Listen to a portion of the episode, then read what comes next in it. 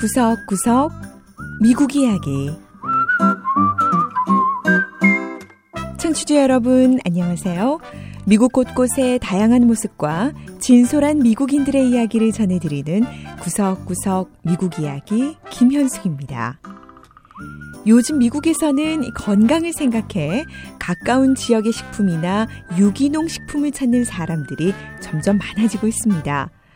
그렇다 보니 도시에 살면서도 집에서 직접 채소를 기르거나 심지어 뒷마당에서 닭을 기르는 것도 일종의 유행이 되고 있죠. 하지만 아무나 집에서 가축을 기를 수 있는 건 아닙니다. 일정한 시설과 기술이 필요한데요. 자, 바로 이런 도움이 필요한 사람들을 위해 워싱턴 DC의 한 젊은 사업가가 기발한 사업안을 하나 생각해냈다고 합니다. 자, 워싱턴 DC 인근 메릴랜드 주를 찾아서 한번 만나보죠. 첫 번째 이야기. 미국 도시에 등장한 닭장 대여 사업.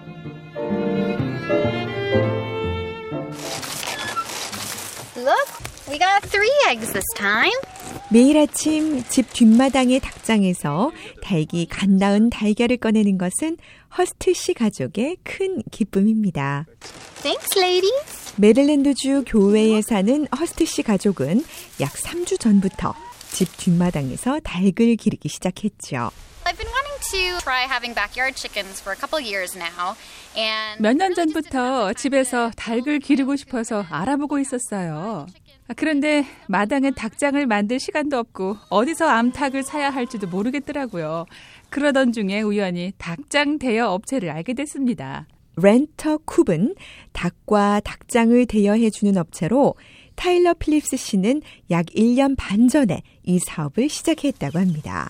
It comes with the mobile coop on wheels, two egg-laying hens, 닭장 대여 신청을 하면은 일단 바퀴가 달린 닭장과 알을 낳는 암탉 두 마리, 사료, 사료용 그릇과 물컵 등이 제공되고요. 24시간 이상 연락 가능한 비상 전화가 개설돼서 닭을 기르면서 궁금한 점을 언제든 물어볼 수 있습니다. 이런 모든 봉사를 4주 동안 이용하는데 185달러만 내면 됩니다. 4주 동안 시험 닭사육을 해보고 난 후 고객들은 대여 기간을 연장하거나 반납하기도 하고 아예 이 회사에서 대여해 준 것들을 다 구입하는 사람도 있다고 하네요. We average about 12 to 15 chicken coop rentals per month. 매달 12개에서 15개의 닭장을 대여하고 있습니다. 그리고 지난해부터 지금까지 저희가 사람들에게 판매한 닭장은 75개, 또 암탉은 200마리 정도 됩니다. 필립스 씨는 자신이 직접 닭장을 고안하고 또 제작하는데요. 무엇보다 자연 친화적으로 만드는데 중점을 둔다고 합니다. We always try to have as many recycled materials as possible. 닭장을 만들 때는 환경을 생각해서 최대한 재활용 자재를 사용하려고 합니다. 그리고 무엇보다도 아이들을 위해서 안전하게 만드는 걸 최우선으로 생각하죠. 또 닭들도 최대한 닭장 안에서 편안할 수 있도록 폭신한 풀로 채워 넣습니다. 거기다 우리 닭장은 이동하기 쉽고 가볍다는 것도 특징이죠.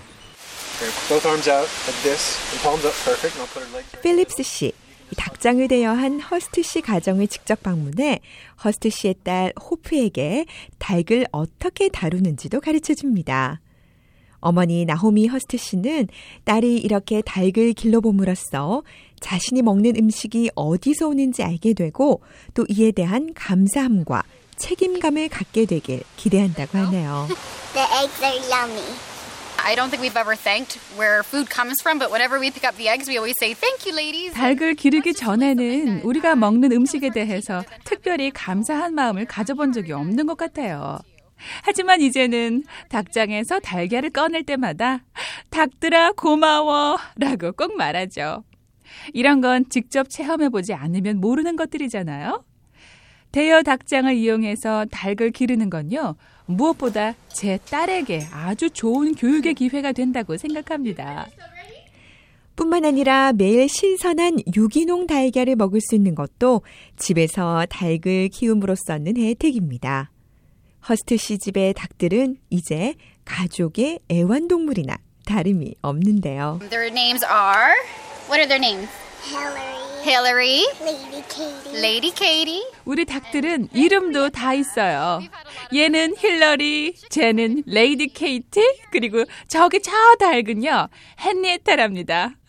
닭을 기르는 게 얼마나 재밌는지 몰라요. 대여 기간이 끝나면 업체에 다시 닭을 돌려줄 거냐고요? 아니요. 당연히 우리 집에서 계속 기를 거예요. 필립스 씨는 앞으로 5년 안에 미국의 대부분의 도시에서 닭장 대여 사업이 시작될 걸로 보고 있습니다. 집에서 개나 고양이를 기르듯 닭을 기르며 이름도 붙여주고 같이 놀기도 하고 무엇보다 신선한 달걀도 얻을 수 있는 닭사육. 기발한 생각 하나만 있으면 돈도 벌고 또 사람들에게 기쁨과 행복도 줄 수 있다는 것을 이 닭장 대여 사업을 통해 다시 한번 알게 되네요.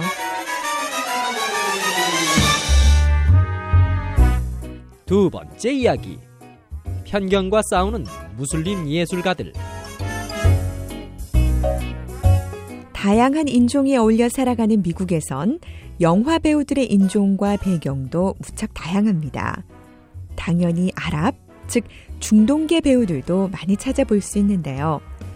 하지만 중동계이면서 자신의 종교가 이슬람교라고 공개적으로 밝힌 배우는 그리 많지가 않습니다. 자, 그런데 최근 이슬람을 믿는 무슬림 예술가들이 미국인들이 갖고 있는 이슬람교에 대한 편견과 싸우기 위해 특별한 무대를 마련했다고 하는데요.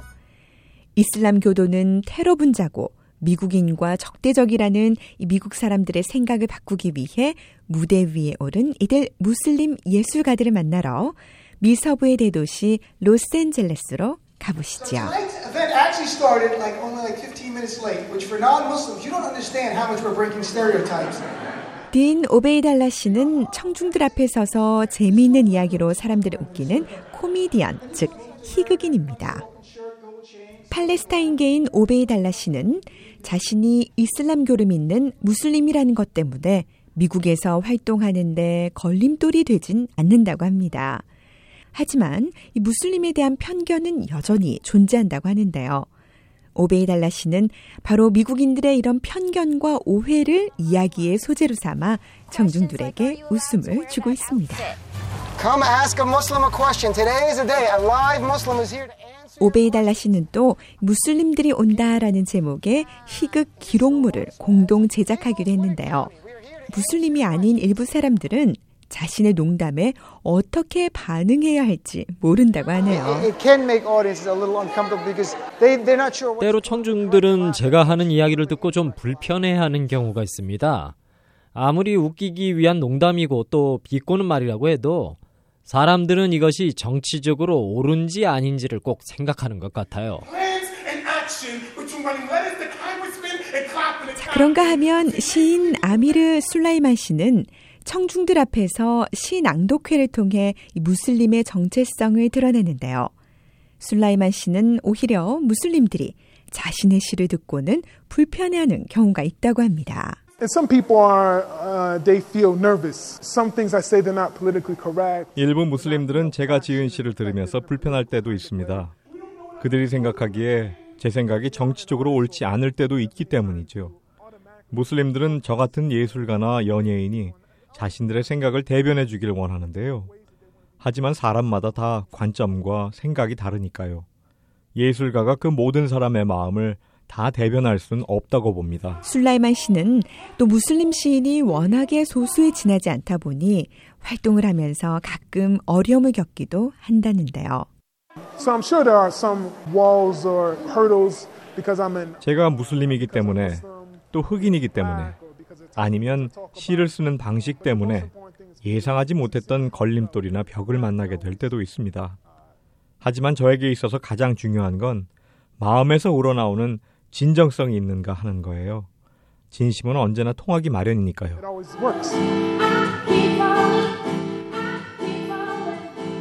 자, 그리고 이 마음에서 우러나오는 노래로 사람들에게 감동을 주는 무슬림 가수도 있습니다. 유나 씨는 말레이시아 출신으로는 처음으로 미국 연예계에 진출한 가수지요. 유나 씨의 노래를 좋아해 공연장까지 찾았다는 아비칸 씨는 하지만 무슬림 사회에서 여성을 예술가로 받아들이기는 쉽지 않을 거라고 말합니다. I think it's something so new that it's going to take time for people to 무슬림 여성 가수는 무슬림들이 이해하고 받아들이기에 너무나 생소한 존재일 수 있어요. 하지만 유나 씨는 무슬림 중에도 이렇게 재능 있는 여성이 있다는 걸 보여주고 있고 그런 면에서 유나 씨는 우리 무슬림 여성들에게 있어 선구자나 다름이 없습니다. 무슬림 희극인 오베이달라 씨는 이렇게 음악이 됐든 시가 됐든 또는 희극이 됐든 중요한 것은 무슬림 예술가들 또 연예인들이 미국 방송 매체에서 당당히 자신을 드러내기 시작한 것이라고 말합니다. 미국에서 무슬림의 비율은 전체 인구 중에 1에서 2%에 불과합니다. 그러니까 미 주류 매체를 통하지 않는 한 나머지 98%의 미국인들에게 다가갈 수 있는 방법이 없어요. 무슬림 예술가들이 매체에 더 많이 등장함으로써 자신의 정체성과 재능을 사람들 앞에 공개할 기회를 얻고 또 이를 통해서 사람들이 이슬람에 대해 갖고 있는 편견이나 오해도 사라질 거라고 생각합니다. 일부의 이슬람 극단주의자들이 만들어 놓은 이 나쁜 편견을 없애기 위해 노력하는 무슬림 예술가들. 미국인들의 마음을 활짝 열 수 있기를 기대해 봅니다. 구석구석 미국 이야기. 오늘 이야기도 재밌으셨나요? 다음 주에는 미국의 또 다른 곳을 찾아가 더욱 새로운 이야기와 함께 여러분 다시 찾아오겠습니다. 지금까지 김현숙이었습니다.